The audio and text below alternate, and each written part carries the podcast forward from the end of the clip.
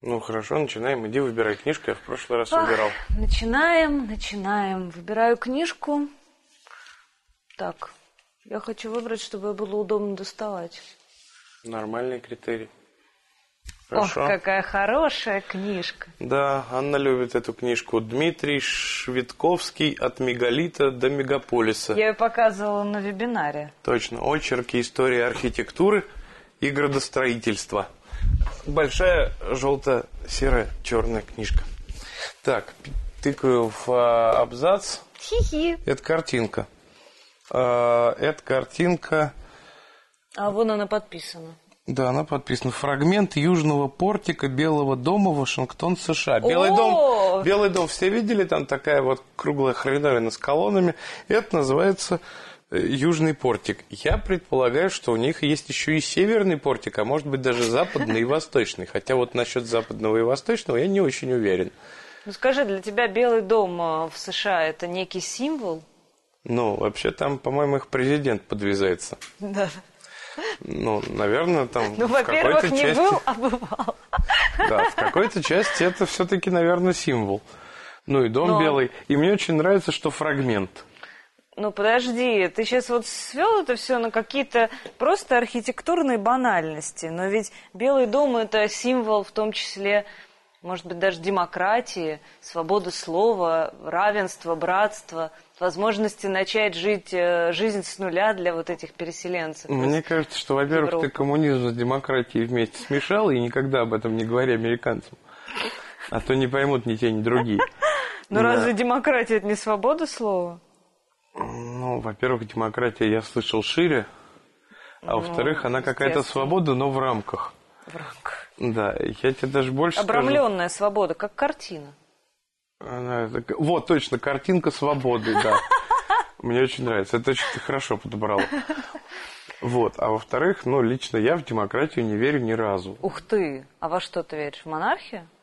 Ну, раньше, конечно, я был за монархию, причем э, за очень специфический сорт монархии, наверное, такого в природе не существует, когда есть... специальный, я не знаю, университет э, царизма э, вот, мирового, да, и там этих монархов с детства готовят. Ну, то есть считается, что они, собственно, как раз с детства получают именно это нужное образование. Монархическое. Потому что... Монархическое, да. Ну, то есть шутки шутками, а управлять страной – это конкретный род деятельности, который, ну, там, некоторые, например, говорят, что это больше менеджмент, некоторые говорят, что это больше, там, всякая психология. Мне кажется, там есть от всего. И... Но еще же нужно уметь себя подать. Ведь, например, про того же самого Медведева или Путина... Ой, что я сказала? Наверное, эти слова нельзя говорить в эфире. Очень часто говорят, что они как-то не очень эффектно выглядят по сравнению с главами других государств. И ссылаются, например, на Бориса Николаевича Ельцина, что он хотя бы был высокий, заметный, русский мужик, Ты выше знаешь, всех остальных. Я там за Бориса Николаевича ничего не скажу. Мне не нравилось, что это ну, тупо алкаш. Мне вообще алкаши не нравятся. А мне кажется, что как раз там стилисты и имиджмейкеры у нашего тандема очень хороши. И что один, что другой, им все там прописано, сказано, отрепетировано, и как раз выглядят они очень прилично и в соответствии с неким своим образом. Они не должны выглядеть как-то круче, пандовее или... Там, я не знаю, выше, длиннее, сильнее, чем, там, я не знаю, вернемся к Америке, американский президент сарая Барак Обама. Вот. Почему не должны? Раньше была хижина дяди Тома, теперь Барак Обама. А ты читал ты, кстати, эту книжку? Хижина дяди Тома.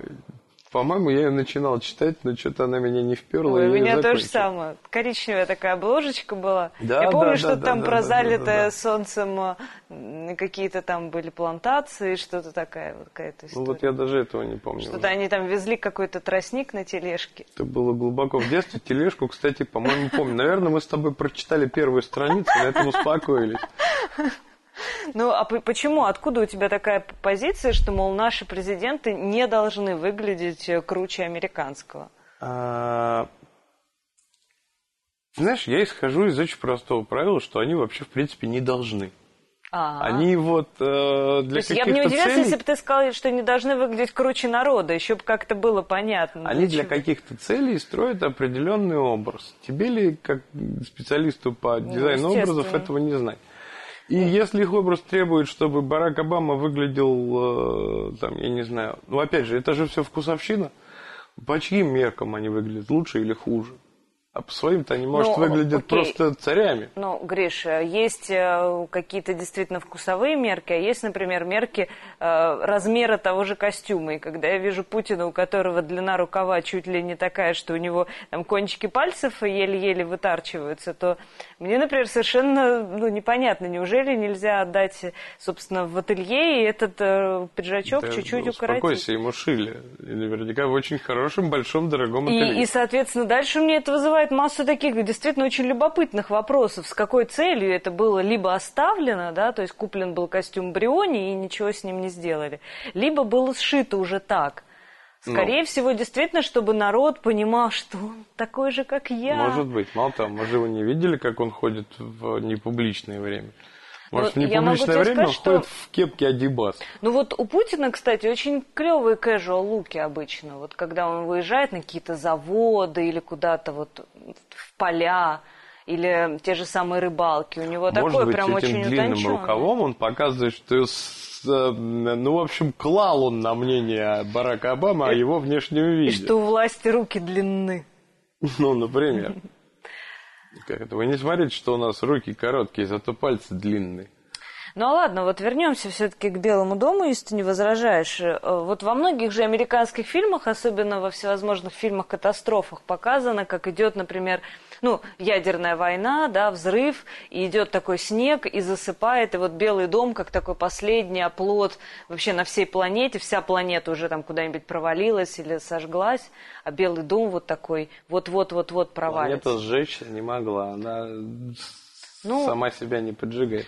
Меня очень сгорела. Поразил в этом смысле фильм, по-моему, две тысячи двенадцатый, когда вот так прям внутрь океана все загибалось, было и очень наглядно. Последний шел Белый дом со статуей свободы. Ну, по-моему, да, да.